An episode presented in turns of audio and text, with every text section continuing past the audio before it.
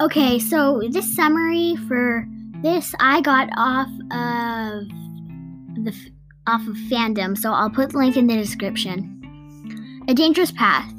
During a gathering, the clans learn that Tigerstar is the new leader of ShadowClan. Fireheart is shocked, and his clanmates feel the same when he relays the news.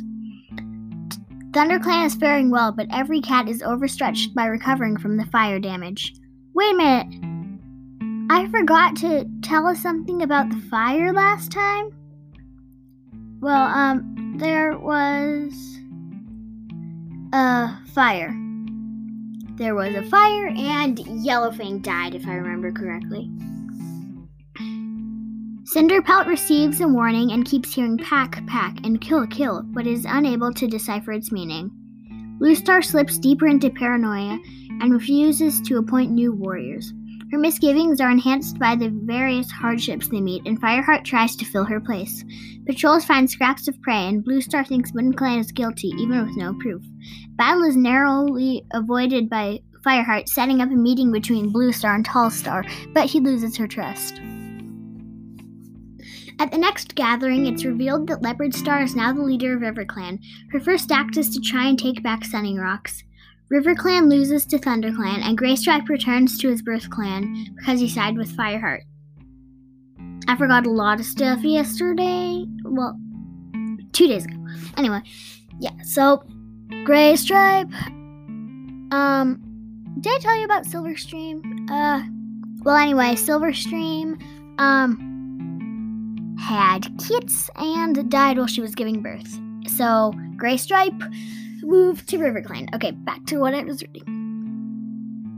Bluestar reveals to Mistyfoot and Stonefur that she is their mother, but they do not believe her.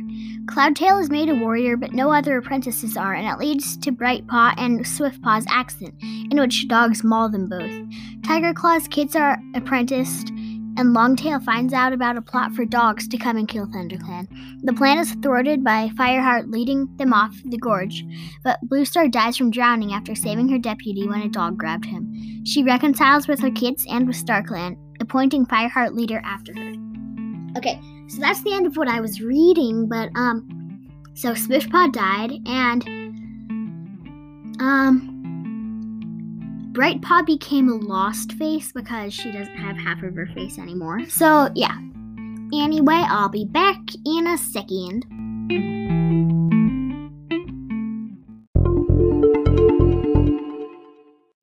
Okay, so like I said, um, I just I just learned two notes on the quarter, and I figured out a third one that I don't actually know what note it is, but I came up with a song, so I'm going to do it for you. Sorry if it's a bit squeaky, this is actually my first day. Okay.